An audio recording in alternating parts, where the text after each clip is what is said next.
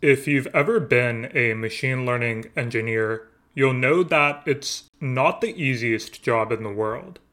You're swimming in a plethora of tools.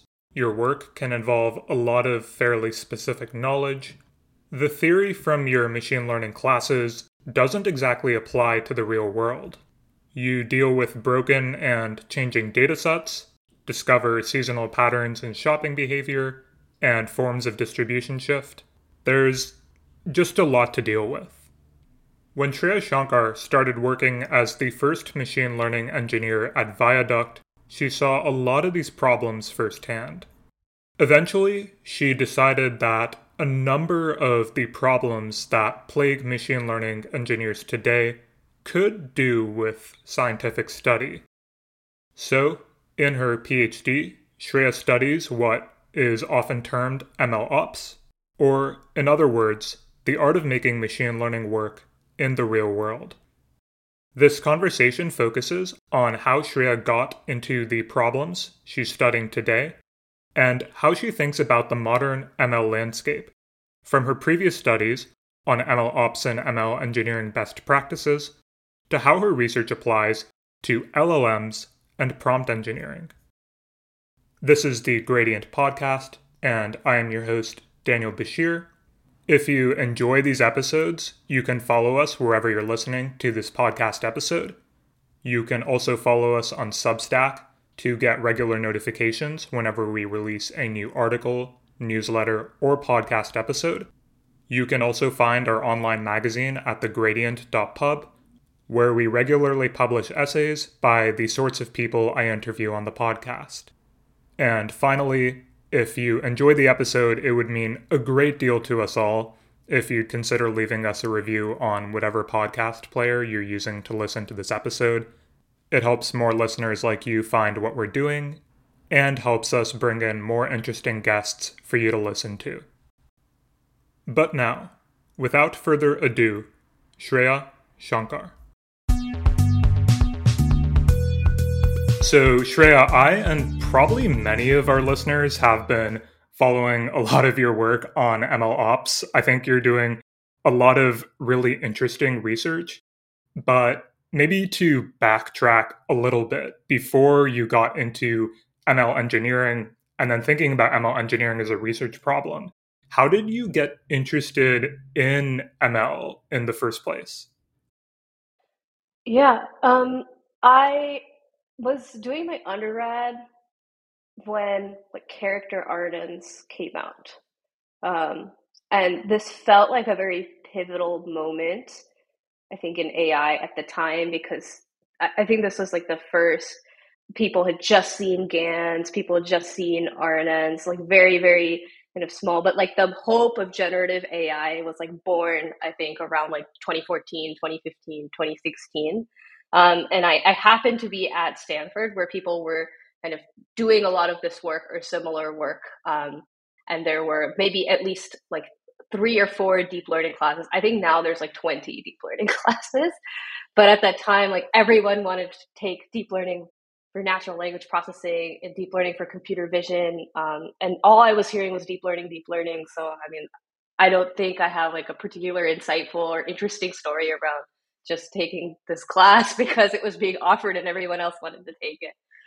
But as somebody who also had other kind of interdisciplinary interests, like I was interested in music, um, I kind of saw a lot of the Google Magenta work around using RNNs to generate music or um, how do we kind of project songs into like low dimensional space and see what songs are related things like that and you know like this these are such cool like homework assignments for like 18 19 year olds um, and i think that's really really got me hooked like the idea that like i could see an application right now i could within one month of learning machine learning or deep learning say deep learning I could have an idea that is like somewhat not like some part of it is somewhat novel. I don't think any other science or STEM field um, was moving at this pace at that time.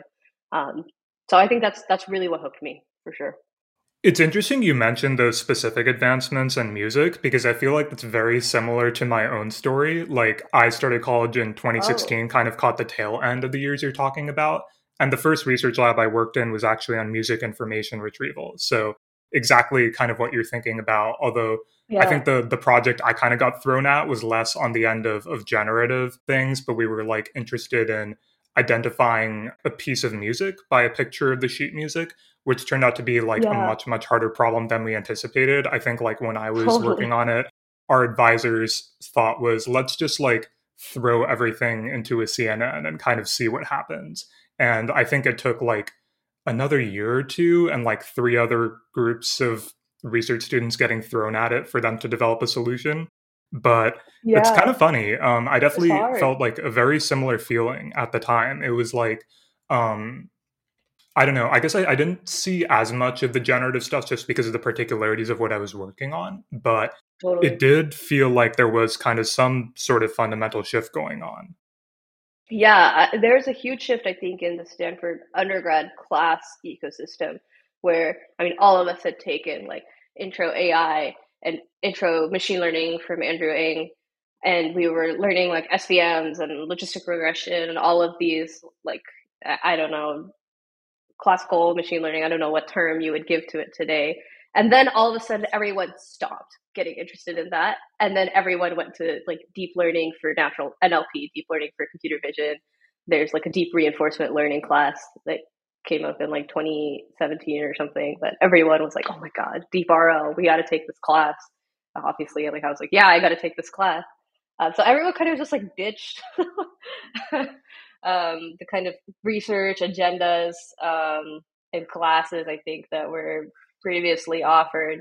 Um, yeah, and and I think it was a lot of there was a lot of room for undergraduates to get excited by research because um, this was like prior to like the era of or, or, maybe this was like around the beginning of the pre-training where people were like we should pre-train models but there's a lot of work in kind of like constructing good data sets there was a lot of work in constructing data sets for fine tuning, like pre-trained ResNet was all the rage, right? So, or actually Inception. So everyone was like, at least in music, it's like, can we collect like data sets that can be good for pre-training? How many data like points do you need?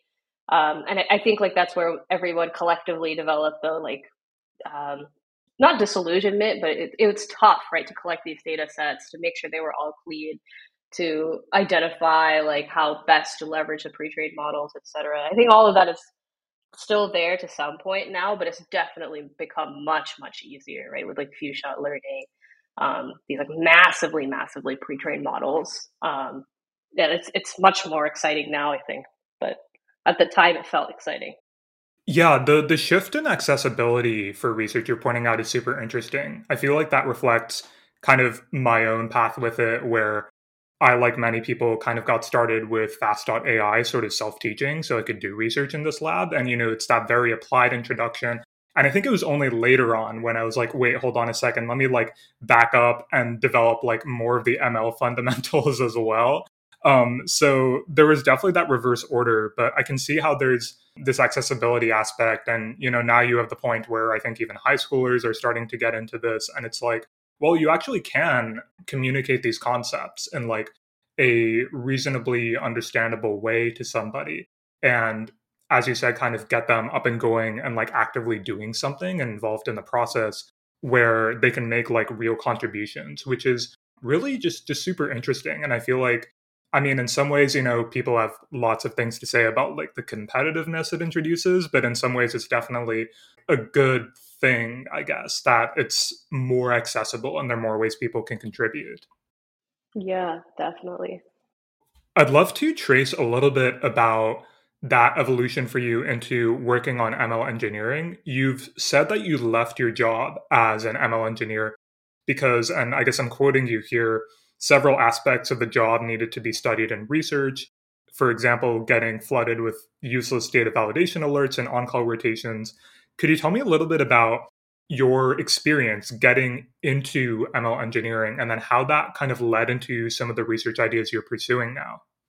Yeah, I I thought I wanted to do research at the time, either like at a company or go to a PhD. or at least at the time of graduating undergrad. But when I was writing my statement of purpose at the time, I didn't know really what to write because I felt like I was saying like I'm interested in I've done research in adversarial examples. I'm interested in adversarial examples because XYZ and all of these things were like things people had told me, but I like didn't really know my own interest. And I was sitting here talking about like robustness, uh, real world machine learning robustness, and it felt very contrived, like writing such a statement of purpose because I had never seen what it was like to try to use one of these machine learning models for something. Um, so I thought, okay, like maybe let me try having experience um, doing this. Uh, and I, I, really thought that I would get experience with like real world adversarial examples. Um, I went to a startup as a machine learning engineer where we were building ML models for like connected vehicles. So um, because the domain is pretty high stakes, like connected vehicles, things need to work. Uh, I thought like, okay, I'm going to learn about robustness to like real world challenges here and kind of see what applies. And and I think it they, I think it's a combination of many things. One, it was so early stage, like I was the first ML engineer. It was like prior to product market fit and etc. So I didn't get to, I didn't even work on any of the things that I thought I would work on. I thought I would be training models on data. No, I was building like integrators to like collect people's data. And then I was building cleaning jobs to clean that data. And then I was building like common schemas to aggregate this data. And then once I had all of this data, that took like a year, if not more, to just figure out what it is that needed to be done. The last thing I thought about was like machine learning models. I was like, okay, if we can have any simple rules, simple models, I'll be so thrilled because I just I don't have the time to both ensure good data quality and like monitor and train machine learning models, especially for really hard problems, like hard class balance problems. For example, things that have distribution shift, right? If you have sensor data, you're gonna have distribution shift all the time because like the weather changes, time changes, everything changes. And it was just it was too much to kind of like see all of these problems come at, at once and realize I felt like, oh, in research we we study one of these problems at a time. Um, and and it's slow and the solutions are a little bit complicated, right? Like making models robust to distribution shift. A lot of these solutions are incredibly complicated and no one is going to try to productionize such a thing because they have a million other things to worry about. I, I think that insight for me um, really came from the ML engineering experience. Um, and, and I felt like there were, I spent most of my problems like on data quality and data validation at the scale specific for machine learning or we take for granted in machine learning kind of the data is clean not even just clean it's balanced. Um, we like we're not worried about like formatting errors right? Like we're not trying to train on like pdfs and things like that. Well, maybe now like we're trying to but around like 2017 2018 we were not. Um, and, and i think just like there weren't people thinking about data quality for ml at an operational level. Um, so I, I think that was like the biggest research problem that I identified there. That was like, okay, somebody needs to study this. And when I talked to people, nobody seemed to care about it in machine learning. And I think it's because, like, how are you going to get a NeurIPS? It's not about model training. Like, nobody's going to get a NeurIPS paper on this.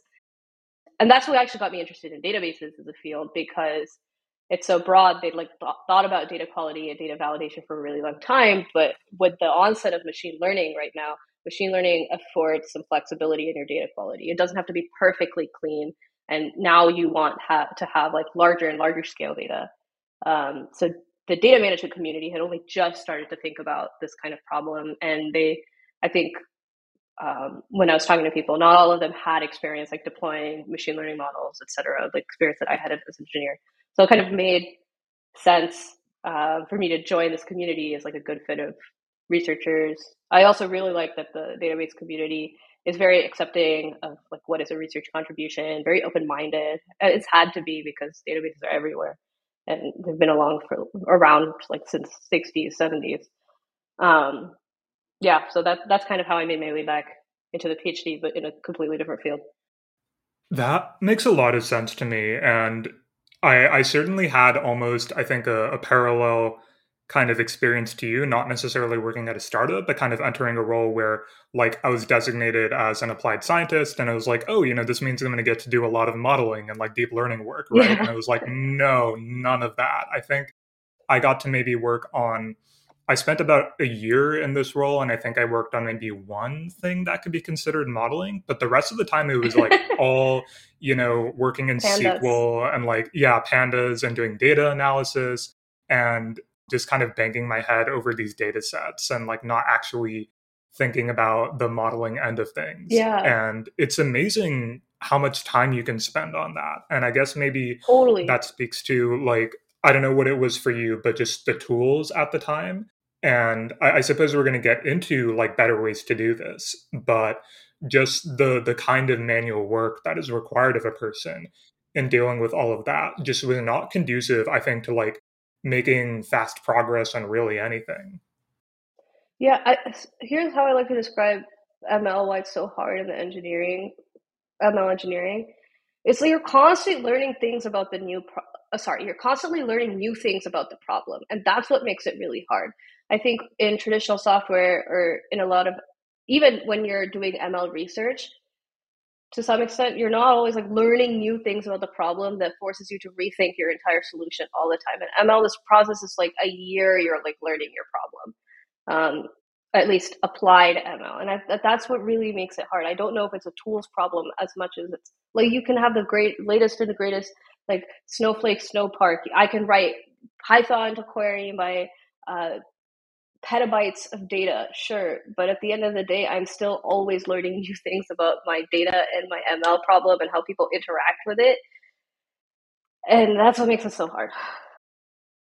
By way of maybe transitioning us a little bit into your research and some of the papers you've worked on, I also really liked how you sort of articulated how your PhD feels. And, and again, I'm quoting you, you say that it feels like an exploration where you study how data management works, become a historian of the craft, and try to come up with views on how it will play out in the MLE ecosystem.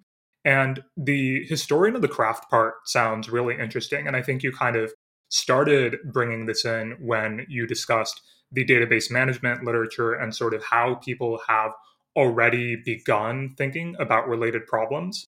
I guess I'd love for you to introduce a little bit of that historical perspective as a segue to some of your research. So, how you've thought about and begun to learn about some of the historical perspectives on how to solve the types of problems that we see as machine learning engineers, some of the technologies that have maybe evolved into the set of tools that like your modern ML engineer tends to use. Yeah, I think there's two kind of histories that you can follow, right? There's the AI ML like the modeling train and then there's the all the tools and data management systems that we use that we surround our model with. Um, i think there's this great like technical debt in machine learning paper from 2014 that really sparks the intersection kind of of the two um, kind of fields converging and flipping the switch on like hey we've been thinking about training models for so long, but the model is only like a small fraction of our entire system. So now let's try to think about all of the other data management um, that plays around this model. Um, I don't I don't know where to begin when it comes to like history or things that we can learn um, from databases and data management. But but some of the things that have really resonated with me as I have done my PhD in databases um, are like dating back to SQL, like when Edward Codd wrote the original SQL paper, um, and several companies slash research labs or whatever raced to like implement the first SQL system. Um, I I really liked how the separation of physical or physical concerns are separated from logical concerns.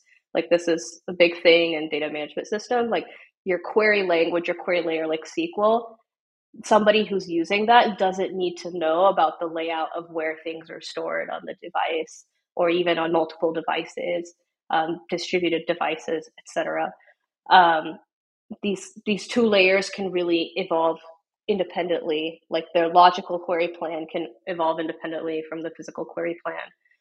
And, and that that really spoke to me because I felt like in machine learning, ML engineering, we we weren't really thinking along that sort when trying to deploy models to production. You have one person who's managing the entire stack from like querying the model for inference to like they also know where every single parameter of that model is stored and how that's accessed and how that's updated.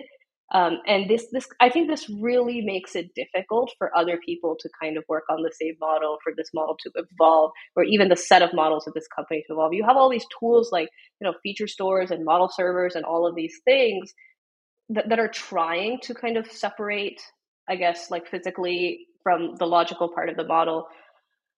But I don't know. It, it just it doesn't seem like as clean of a solution as like a database is uh, or a database management system is. Um, and I think that like that's something I'm really thinking about these days. Is like I'm trying to figure out, okay, what is how do we really separate like building and using these ML pipelines from all of the artifacts um, that need to be managed. And this is really hard, right? Because now it's not just data we need to manage, but it's also models we need to manage. And the fact that these models are generated frequently, like you can think of, of like views of your data. So they're like frequently recomputed, frequently materialized views of their, your data. And, now that's really hard because you have a whole large diversity of models to support, like from your SVM to like, I don't know, um, like large foundation models or whatever. Uh, models have different properties from like other SQL. There's so much research in the data management literature about how you can incrementally maintain um, views of data. But when it comes to like an SVM, how do you incrementally maintain an SVM? If I have an SVM, I get a new data point. Like, how do I incrementally, like all of these kinds of things, right? ML moves so fast that I think it's just so hard to really one to one map the concept. So it's something I really struggle with is like, how do I, what, when it comes to like building a ML data management system, how, how do you like build something that will stay for the next several years and one person can actually build and it cleanly separates the usage from all of the nitty gritty storage and execution details. I think if somebody solves that problem, like then we'll be able to see progress like in the MLE tooling ecosystem. Yeah, even at the very basic level of this, the concept of like levels of abstraction and all of this and who has to pay attention to what it always feels like a, a, process of evolution. I guess for a while, and this is becoming again very important with LLMs being used a lot and trained.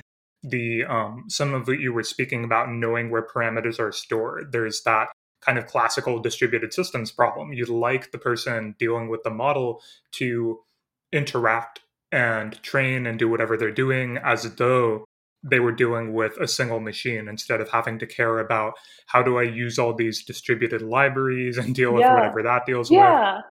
It was kind of the same thing at like my previous company where they were building like AI accelerators. And I think that there was sort of this trajectory where um, the compiler infrastructure kind of early on was not good enough for um, the ML engineers and people working on applications to like not care about it. So if you came in on the applications team, you had to know a little bit about the infrastructure. You had to know a bit about the compiler to do anything. By the time I got there, the compiler was like sufficiently robust that I didn't have to care about it as much, although I still had to care about the infrastructure. But it does feel like there's this sort of like inevitable evolution in um, sort of that, I guess, robustness to things. And that seems to occur in lots of places. Yeah, it's really, really hard for machine learning. Like people are trying to glue all sorts of tools together and hope that, you know, now they have an end to end system. But in practice, they have to become experts at every single thing that they glue together. And like that's not what you want, right? From a that that makes the job so hard to do and it makes it really hard for people to get into the job or break into the job. So yeah, so I guess I'd love to start diving into a couple of your research papers and I think the first one that would be sort of interesting is towards observability for production machine learning pipelines. And I guess maybe a place to start with this is just some of the the motivation here. So some of the difficulties you saw in dealing with these pipelines, kind of the the case for observability. Yeah. Um, I, it probably dates back to my job. My my job is MLE and also doing like various consulting. Where if you have a model in production, it is really hard to make sure that that model is consistently generating accurate or like whatever metric of performance you want to use, good predictions. Um, and it's not just a problem for like small companies, but it's also a huge problem for like Meta and Google and like these like FANG style companies. Whenever I see that, like when when everybody has a problem, like money cannot solve this problem, sort of thing. Then it's interesting to me as a research question because it's like, okay, like clearly they're spending millions of dollars on such a thing um, and hiring all the best people to do it, but still, like, I don't know, it's not solved. Like these models are failing all the time um, and, and, it's hard to deal with them. And that, that's how I went into this paper. Like that's kind of the seed that I had. Um, but you know, like doing a lot of kind of work with other companies um, and other teams, it became more clear like what the problems actually were. Like we in that paper we have a three pronged framework. Like there's first the detection problem, um, and and throughout the whole progress pro- process, I think of this paper, I was kind of trying to map it to traditional software because that's also what I have experience in. Um, and in traditional like software observability, you kind of have well defined, somewhat well defined criteria for when something is broken. Like uh, like you have SLIs, um, service level indicators, and and I found that that was missing already in ML because people don't quite know whether something is broken. So the first step of observability is to be able to detect what broken means and when something is broken. Then the second part is the diagnosis part. Um, so that's okay, we have a slight indication that something could be wrong. Then why is it wrong? Like what can we I don't know, can we how do we explore where it's wrong? this problem is really hard because it requires like you to have a bunch of logs that you can query to figure out what the bug is. Like people rarely want to roll back the solu- the pipeline or the model to what it was at the time something was broken and then try to replicate it like that you're for sure going to break something like it's impossible to get nearly perfect reproducibility so um, this this poses the question like what information do you need to log at runtime so that you can properly diagnose something and the diagnosis step. Um, and then the third part is kind of okay, now I know what could have gone wrong. How do I fix it? And this is very interesting in the ML case because I think a lot of people love to fix problems by uh, training the model on new data. Um, but a lot of times it's much easier to fix a problem by adding a simple guardrail or a rule or to do some rejection sampling um, things like something like that, right? Like those are much easier to do than to like collect a new data set or something if you like see a new failure mode. Um, so that reaction step is also hard, right? Because there's no one clear way to solve the problem. Um, you need to be somewhat experienced. Um, I, don't know, like yeah, there's, there's no one clear way to solve the problem.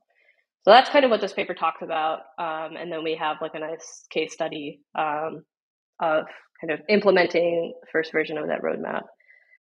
Yeah, so maybe beginning with the detection aspect of this. How is a pipeline doing in real time?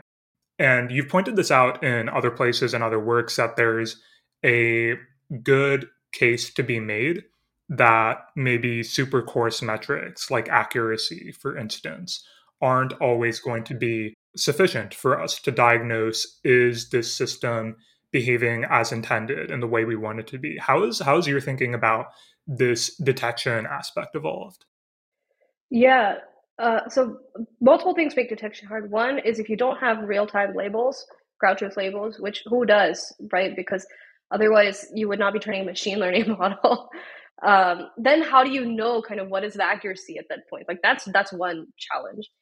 Uh, the other one is feedback loops, right? If you're in RecSys and you get like somebody's clicking on your recommendation from an ML model, then you might like inadvertently kind of take them on some vendor and you don't really know how you have impacted your model because of these kind of tight feedback loops. And another thing that I don't think people talk about as much is that a lot of people try to make machine learning models the product. So when it comes to making service level indicators for machine learning, if you're so hell bent, if you're YC startup so hell bent on making the ML model your product, then like something like accuracy, like you're you're forced to think about how does accuracy map to revenue. Um, and so like act, you're you're trying to like shoehorn yourself into thinking like oh accuracy is my product metric and then I need to somehow map that to my business metric and then like now I'll have something to monitor. And so people talk about like um, estimating the value from their machine learning models, all of these things. I think all of that is crazy because if you have good product metrics, you should just be able to monitor those. Or if you have good SLIs, like when something worked or didn't work as pertains to the product, right? So ML is like a small thing in the product. I don't think we've really gotten there. And especially now it's gotten so much worse with these LLMs where people are like so hell bent into having the AI be the product. And then it's really hard, right, to figure out whether something is broken. The AI could be perfect, but you're not making any money.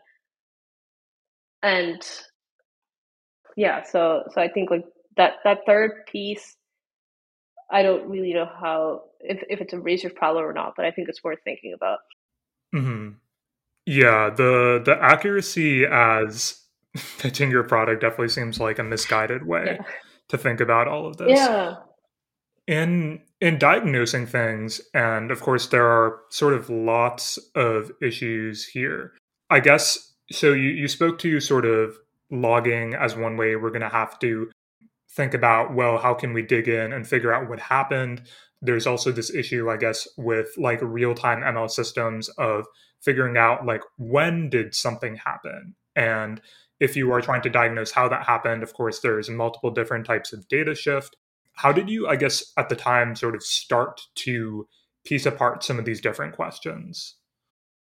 Yeah. Um, so for detection and like not knowing what the labels were in real time, we we talked about a solution um, that did like importance weighting um, and estimated the accuracy kind of based on representation in like your serve batch or like whatever batch of data was being served.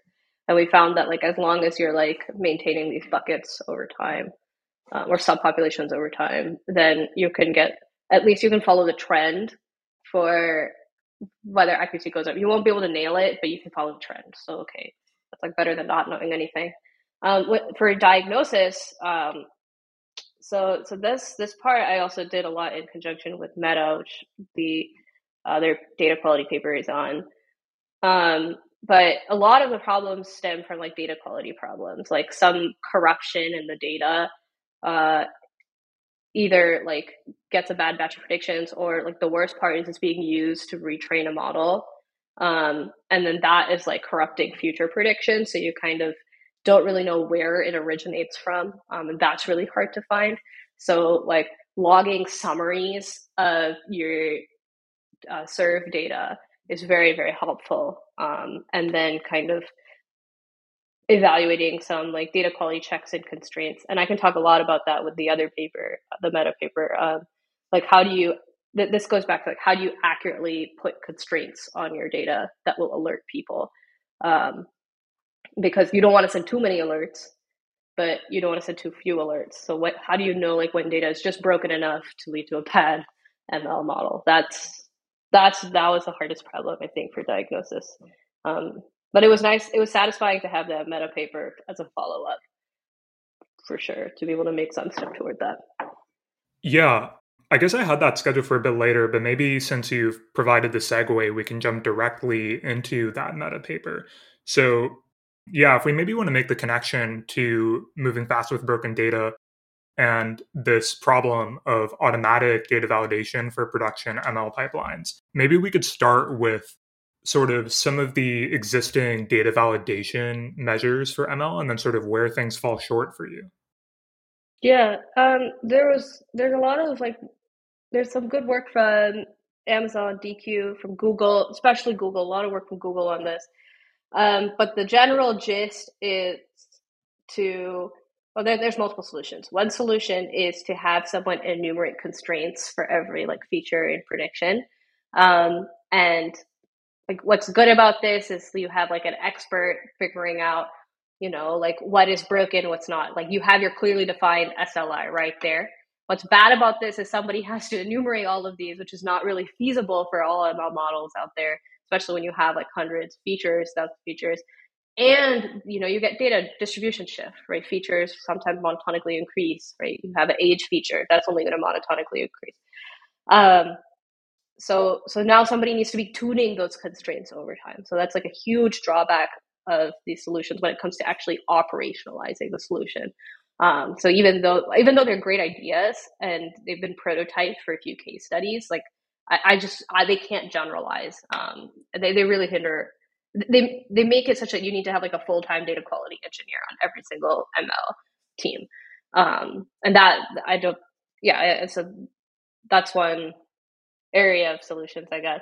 Another one is the automate everything approach, which is I use like distributional measures. I, I try to measure whether this distribution, uh, the feature of today today's feature is different from yesterday's feature.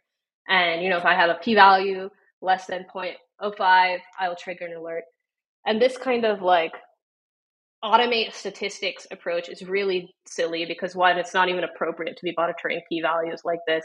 And then two, uh, you get a lot of false positive alerts um, and you can't gain anything from those alerts. So that's that's really what motivated us to think about this problem. Like, I we want an automated solution that doesn't give you so many alerts. Um, that's this paper. Yeah. So in particular thinking about this, you you introduce partition summarization for data validation.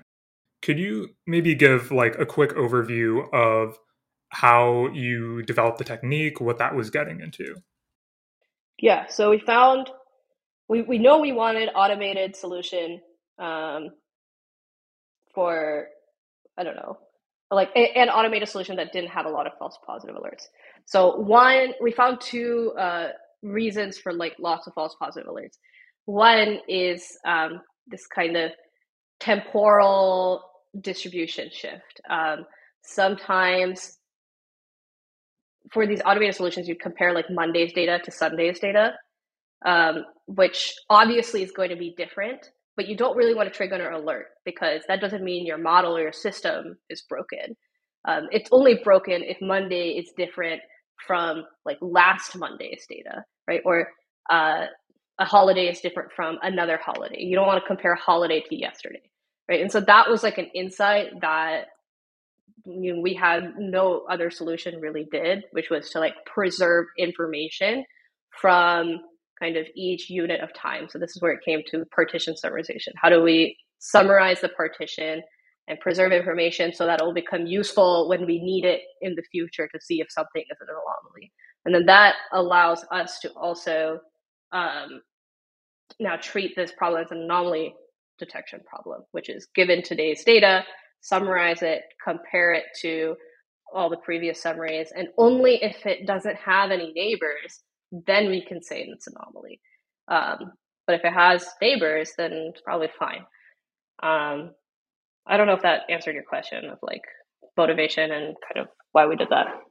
Yeah, yeah, that's super helpful. And I guess one aspect of this when it comes to partitioning is it is very important, as you said, that we're going to have temporal shifts in data. So Mondays are going to be a very different phenomenon from Wednesdays. But then when you do partition in that way, I guess you have um, the issue of, well, now if I'm dealing with a Monday's worth of data, say for um, traffic on a website or something, then all of a sudden I have a much smaller set of data to compare myself with. And then so you start wondering, okay, at what point do I aggregate like enough data for the things I'm comparing with to be meaningful? How did you think about that? Totally. Yeah, so there's a lot of great literature in the database community around like quantitative statistics for data cleaning purposes. So how do you know when data should be cleaned? Like because maybe these statistics are bad, and it, it's even it's even uh, stems from like the feature types. So like for uh, categorical features, um, the top k most frequent values is like a well-known statistic to monitor. If those change, then maybe your distribution has changed, right? So so I really just like looked at the literature, applied these statistics, like just took those statistics and tried it um, as the summary, and then we collapsed things to partitions and then we we had to also do a lot of like decorrelation um, because sometimes features can be correlated with each other um, so that was like another step but i don't think most people need to worry about that. I think that's like a FAANG problem um, having like thousands and thousands of tens of that literally tens tens of thousands of features. Um, but we found that, that that worked. That was great. And if it works then might as well write the paper. Yeah.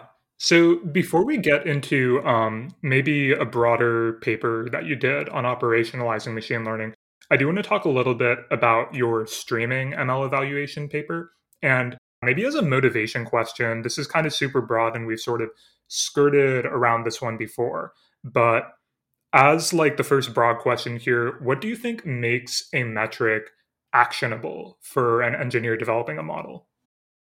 Hmm multiple things. The okay, so the definitionally, if a metric is indicating poor product performance, then it's something that you need to work on.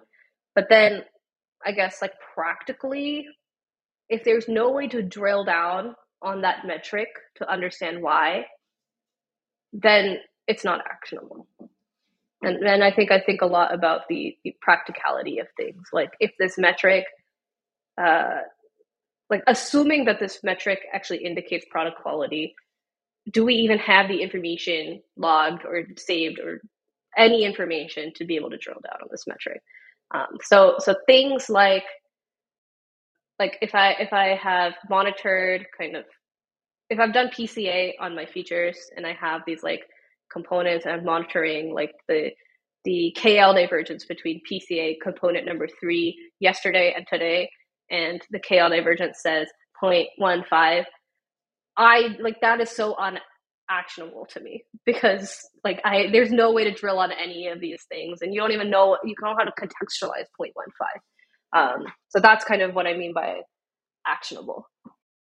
So in this paper, you start off by making this distinction between the batch evaluation paradigm. We partition a data set into these fixed train valid test sets. And that's going to be very familiar to people who have worked on ML research projects. You handed a data set, you get to iterate on this cool model and think about those problems. Whereas in streaming and the real world, we have real time ML systems. And so we have to start thinking about things a little bit differently. Could you maybe introduce that distinction and then sort of some of the problems that arise with it in practice? Yeah, so I think the most important thing is that there is a recency bias when it comes to streaming ML. And I, I don't want to say streaming ML evaluation because almost all like production ML is streaming ML to some. I, it doesn't matter if you're producing one batch every day. Like I don't really care the, the methodology of how you produce the prediction rather how these predictions are used. Um, and they're almost always used in a streaming context. And it's almost always the case for, for any business that today's predictions are more important than last month's predictions because last month already happened. There's nothing we can do about it, et cetera, et cetera. Right.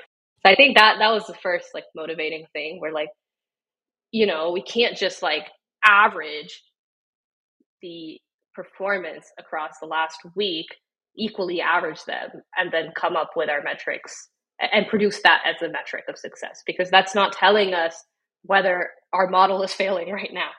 Um, and so one way to get around it is like to only monitor today's predictions, but like that's a separate problem, right? Because you you want like an aggregation, a meaningful aggregation, not just like your point in time um, performance estimate.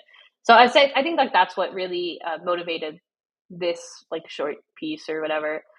I don't know how much I I'm thinking about it these days. Um, th- it was motive. This this piece was motivated as because I felt like um, a lot of people just uh, blindly apply the train val test split to these p- production problems, where it's like, okay, If I want to train a model to deploy today, I'm going to train a model on uh, two months ago's data, validate it on last month's data, and then deploy it. Or and then like do a test on this month's data and then deploy it. And you're you're really like kind of screwing yourself up in that sense because now your model was only a representation of two months ago's data. Um, so how do we like move away from this like train blindly applying a train val test uh, split to time series? I hesitate to say time series, but to like production problems. Like you really want to train on as much data as possible. You want to include the most recent data and deploy tomorrow. And I think that's what causes this like interesting retraining loop where people are always retraining as much as possible in production, making sure they have all the recent data. But that makes validation hard, right? Because if you're training on today's data, you shouldn't be validating on yesterday's. Yeah, so that I think that's like really the message I wanted to to drive with that paper, which is like how can we think about evaluating models, but also making sure what we deploy is like a representation of now. Yeah, this is I guess important in a number of ways and kind of ties back to that initial question about actionability because you articulate your argument in this paper that the blind application of okay let's just take what we did in the batch paradigm and apply it to the streaming paradigm where we like do a sliding window thing now.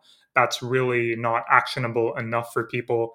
Um, you talk about like a few different impacts of phenomena. So you discuss varying window sizes representation differences. We've talked a little bit about delayed and incomplete labels. Could you talk about those aspects a little bit and sort of the wrinkles they introduce? Yeah so delayed incomplete labels, right? Like if you just don't have labels for your batch, your saving batch, then you don't get a estimate of the performance.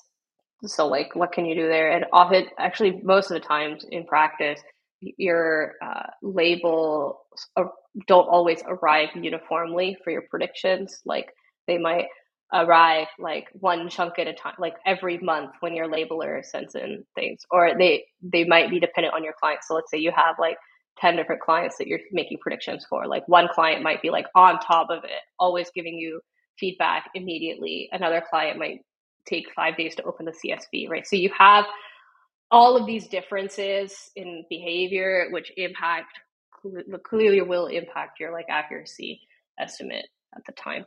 Um, so, that's that's a delayed and incomplete labels problem. Um, I don't representation differences. I think this was more for class imbalance, like when you have like a very hard imbalanced class problem, it might just be the case that like only 1% of your data was of a certain class in the last window, but this window it might be like 5% or something. And then that completely skews the moving average just because your data is not balanced. So, when it comes to representation differences, one thing you mention is that as class representations change, different metric functions might need to be computed. And I guess that kind of has a little bit of an impact just practically on the engineer who is thinking about all this. And one thing that you were discussing earlier was like how much is it possible to automate for these processes?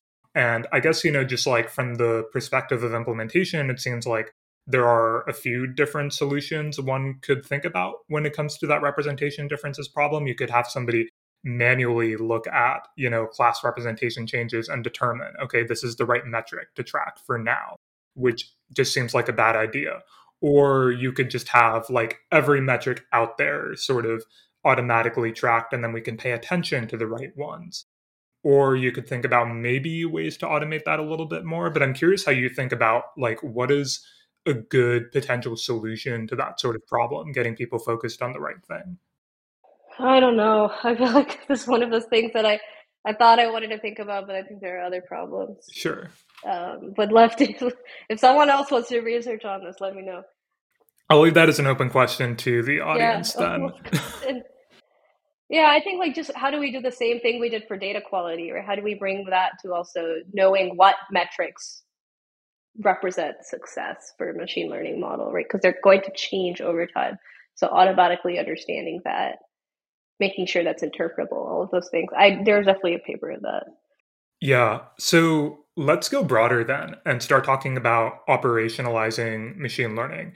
You've spoken to the fact that ML app code bases are basically not very habitable or maintainable for teams. It's hard to find, you know, your code, your data, your models. They tend to be scattered across services.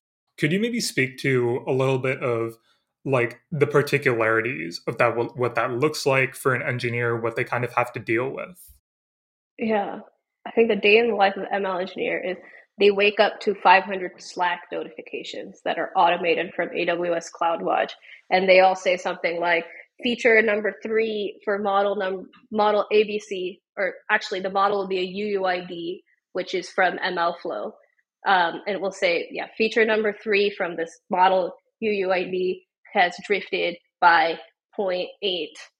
Um, so that's what all these 500 alerts will look like. And then they will acknowledge in their um, team chat, like, I saw the alerts, but they won't actually look at them. And then they'll go and then they'll open up their Jira or whatever, and then they'll figure out, okay, like, what is it that I need to do? And then start like fix do do I actually need to fix any of these things that are broken? If, well, first, is the model actually broken? And the very experienced ML engineers have their own criteria for determining whether a model is broken. They look at five different services to see, okay, is first is a model outputting a prediction? like that's if if it's not doing that, then it's definitely broken. So they start from the basics.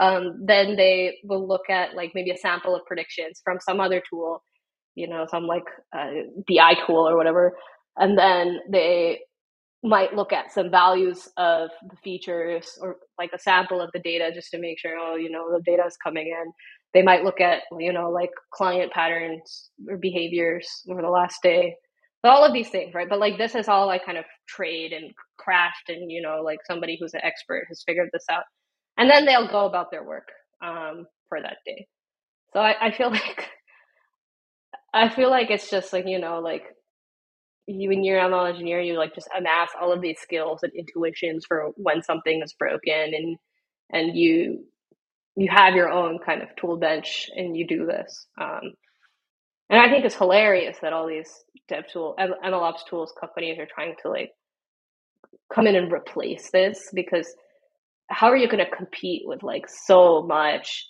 domain expertise like or like ml engineer expertise? Like they, they have they have built this workflow for themselves for a reason and i don't think any tool can come in and replace all of that.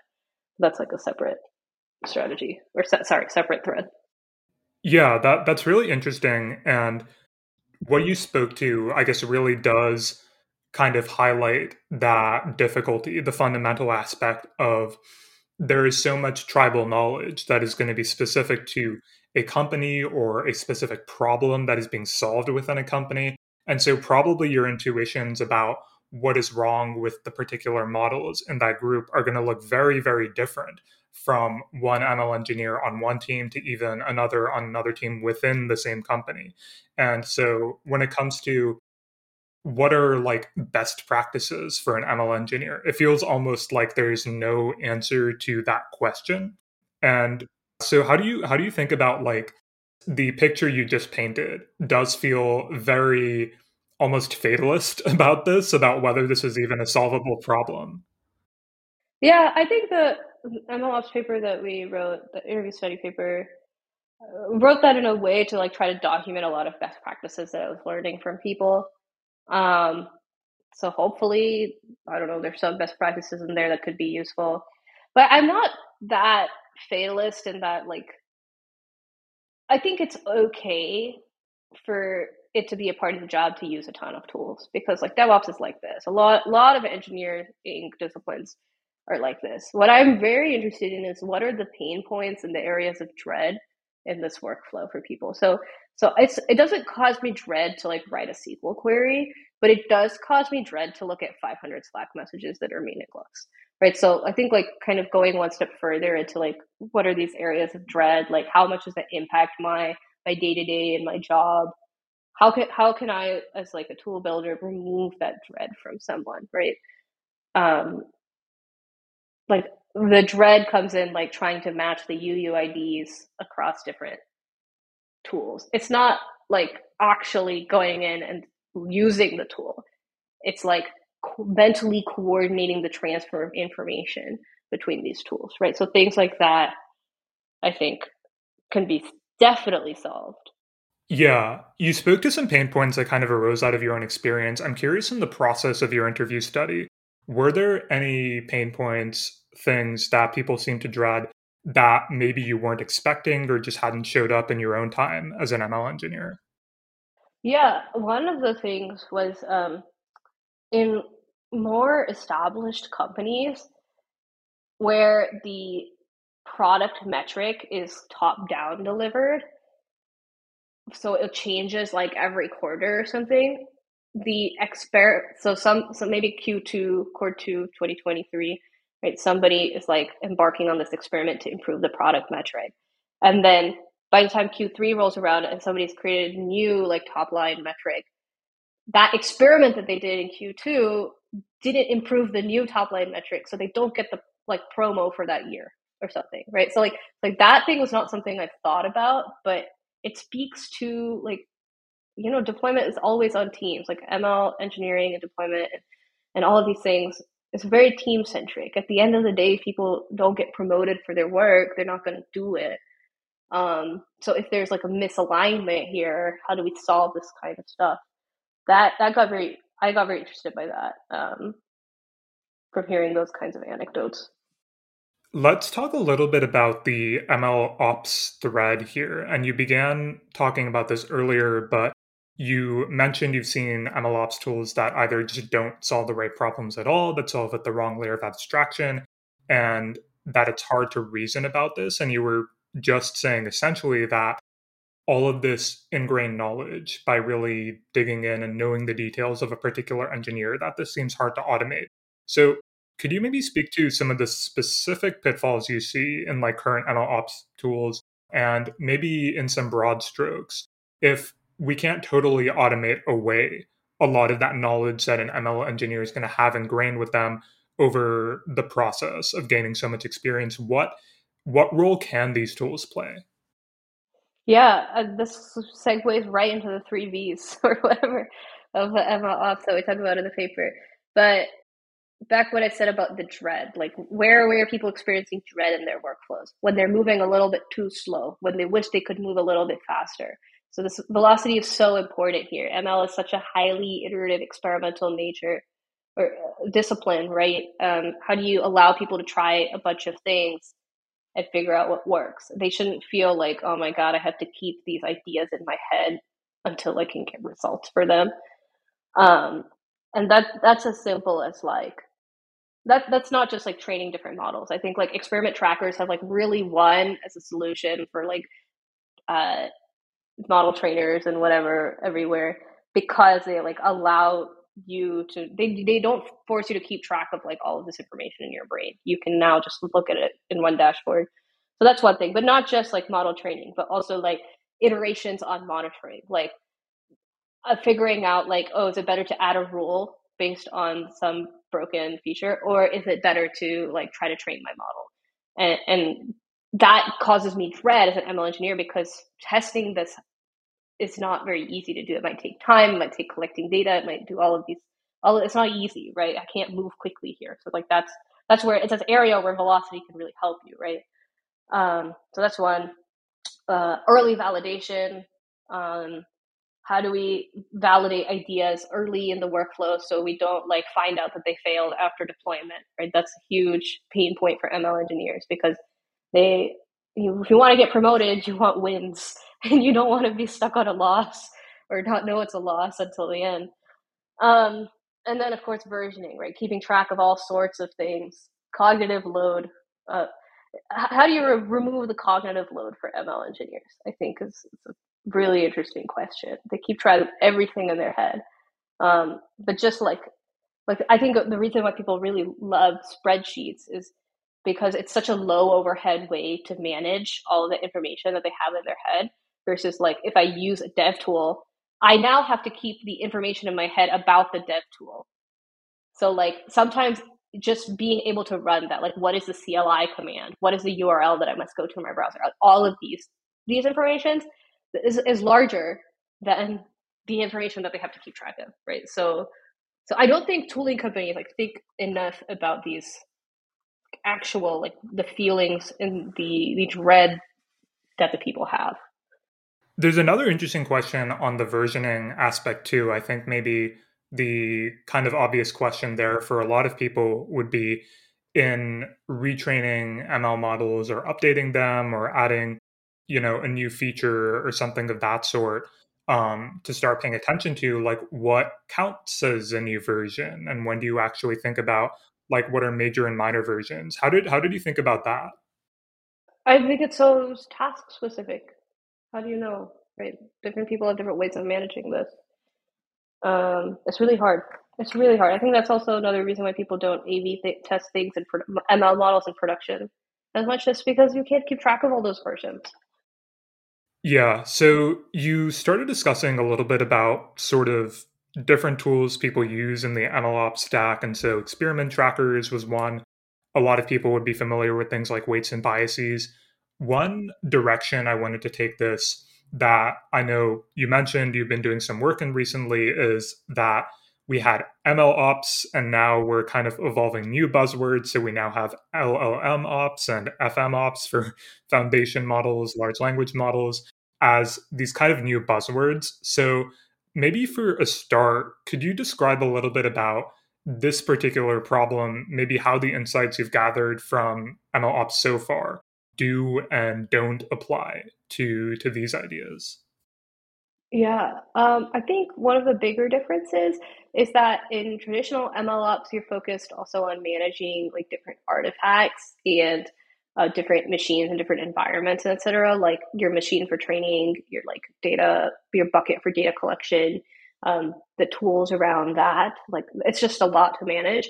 But kind of in FM ops, especially if you're interacting with a model through an API, then you just have your API call and you're managing your data and you're like one environment where you're submitting the queries to the API.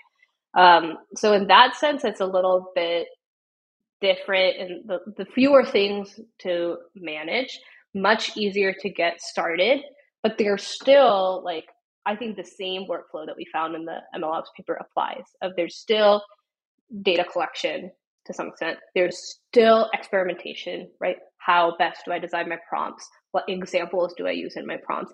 And like, and the good, in fact, everyone's going to end up doing this, but how do I update my prompts, right? Like as we get more and more usage. Um, so you have that kind of experimentation and you have the deployment, obviously, and then you have the monitoring, right? So it's the same same cycle, right? Same whole thing. Nothing has changed really in the LLM ops, I think, except for just a few of the tools uh, managing. You don't. You, we don't. We're not managing hardware anymore. So there's like some pain points that have definitely been removed. We're not managing like individual modeling libraries. We don't have to have GPU. Like all of these things, those are gone, but the lifecycle is still there. So in some ways this becomes a bit easier because of as you said, you're really dealing with just an API here. Totally. Or even like a even if you're serving your own model, sure. Um, but I, I really want to point out that experimentation is still there and still very prominent when it comes to LLM ops or whatever. Yeah, and you were discussing the role of this in prompts. Do you think that I guess prompting you can kind of map it in some ways onto stuff people have done in the past, but do you feel like it introduces any particular wrinkles or difficulties that might not have been there before into the life cycle? I think because it allows you to come up with something working so easily. Like I, I like to think of a prompt as a model. Like that's what we're doing. We're experimenting to find the best prompt instead of the best model. Um, it might in the past it takes some time and some energy to come up with that initial model. Whereas now in LLM ops, like five seconds later, I can come up with an initial prompt that does something for one data point in my data set. So that's very interesting. Um, and I think just the ability to move so fast in the beginning, people then like forget to do a lot of the quality control and checks and think about like good software engineering practices and you know like how is this going to evolve later on? How do i learn from new data? People aren't thinking about that as much because now they think they have something ready to deploy. So i think that makes it really really hard um, for deployment of kind of llm based solutions. Um, and another thing i think is the, the barrier is low right? So now a lot of people can try to can get like first working versions of these models but they might not have expertise in kind of all the guardrails and all of the data processes that they must do around this thing. So so it's hard to like see good predictions over time or like good outputs over time. A lot of times things break. Um, you want to generate, I don't know, some piece of text, but you have some obvious like people talk about hallucinations a lot. I love when people talk about hallucinations as a problem with the model and not the problem with our usage of the model. And I think it's really a problem with our usage of the model more than anything. So problems like that definitely arise.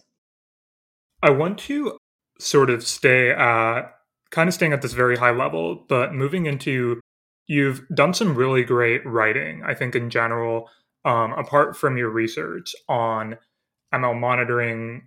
We've discussed a lot of things that went into your posts on the ML monitoring mess, but you did do some really interesting work, I think, kind of independently of what we've discussed for this series of posts. Um, among them, you looked into whether Prometheus, this existing DevOps tool, was suitable for ML monitoring. Could you elaborate a bit on like what you tried and, and what you found about it? Yeah, I, I for I really was interested in solving like ML monitoring issues. I think that's the observability paper came out of that. Um, and as you know, part of every solution in this area of research, you always are like, well, can existing techniques work for these problems? And uh, like for me, existing um, DevOps tools, like logging monitoring tools, aren't exactly applicable to ML problems. I talk about in that post how um, in ML, most of the time we want to monitor like the result of some join. So like I want to join my predictions on my labels. Um, but in like traditional software, we just want like an aggregation of I don't know one value, right? Like the latency for an endpoint. I, then I want to know the 99th percentile of that. That doesn't require like a join, right? That's not the result of the join. So in that case, I, I just felt like there, there's no way that like Prometheus would be designed to handle like joins at scale really well. Why would it? It's not. There's no purpose for that. Um, so, but, but it was just like a fun exploratory thing. Yeah, you um I guess did sort of describe a lot of different challenges that come up here. Maybe a good place for us to be in closing though is on your post about thoughts on ML engineering after a year of my PhD and I guess some of your updated thinking th- since then in broader scope. So I, I, already pulled a quotation from this earlier on the historical perspective that you've been developing, but you also kind of highlight that you've been thinking about MLE through the lens of, of data engineering, which I guess could be described as like a component again of the, the many, many things that ML engineers have to juggle. Could you just elaborate a little bit more on like how you're thinking about what it is to be an ML engineer and sort of how that separates has been evolving over the course of doing research on this? Mm. I think now, um, so actually separately, I, I am, I don't know if I'm on the founding team or whatever to call it. I'm working with a generative AI startup. So I feel like I'm doing a lot more engineering than research these days. But I I'm now looking at ML engineering, at least in the past like several months, like through the lens of, you know, what does it feel like to be an ML engineer? Like, what are what are, what am I motivated by? Like, what do I have to do? What do I not have to do? Um, and as an ML engineer, right, like my number one thing is I need to keep my job. I need to get promoted. Like, there are like some. I, I think a lot more now about like the political uh, mismatch between kind of what gets ML engineers promoted and what actually builds a working product. Um, I, I think that mismatch is like so so big, especially these days, um, this generative AI landscape. And maybe, maybe you can blame the VCs or whatever it is, but I, I really think the ecosystem is broken there. Um, so that's one. Um, I think another thing is just like the fatigue that ML engineers feel, especially now, where like there's so many tools to. People are always building tools, and it's not like I have problems with my existing tools. I have problems that I don't even know how to articulate. That is so hard for me to articulate as an ML engineer. And if you can define them for me, you've already built me something valuable because now I can like start thinking about it and make progress on those. So I think about that a lot. Um, and it's not like this I don't know if that makes any sense. Like we're, we're in this like world where it's just like really hard to even articulate some of the problems that people face. The problems are always changing, and then it's not really clear like whether the problems are something that you should care about. Like distribution shift is a great example of like okay, in most cases, does distribution shift even matter? Like if you just retrain your model, sometimes the performance drops. But like if the model is such a minuscule part of your product, right? If the product is really around the UI and how people interact with it, how people how your customers feel from it, then like maybe the ML is not even that useful. So so why are we caring so much, right? Um, I think about all of these things. I, it's not a succinct answer to your question, I know, but I've been been working on a second blog post. Haven't posted anything in a year for this reason. It, it's just really hard to articulate. Sure. That mismatch does seem very important. And the last thing you were speaking about, too, I guess there's like the broader conception of, well, you are first when it comes to building a product. You are trying to solve somebody's problem. And there is that very easy to slip into mindset of, well, I have a particular hammer, a particular set of tools. And for a lot of people, that looks like let's throw ML at this because it's the cool new exciting technology. We can raise money from vcs because i can just talk about using ml i can make myself look sophisticated to my bosses because i can talk about what i'm doing.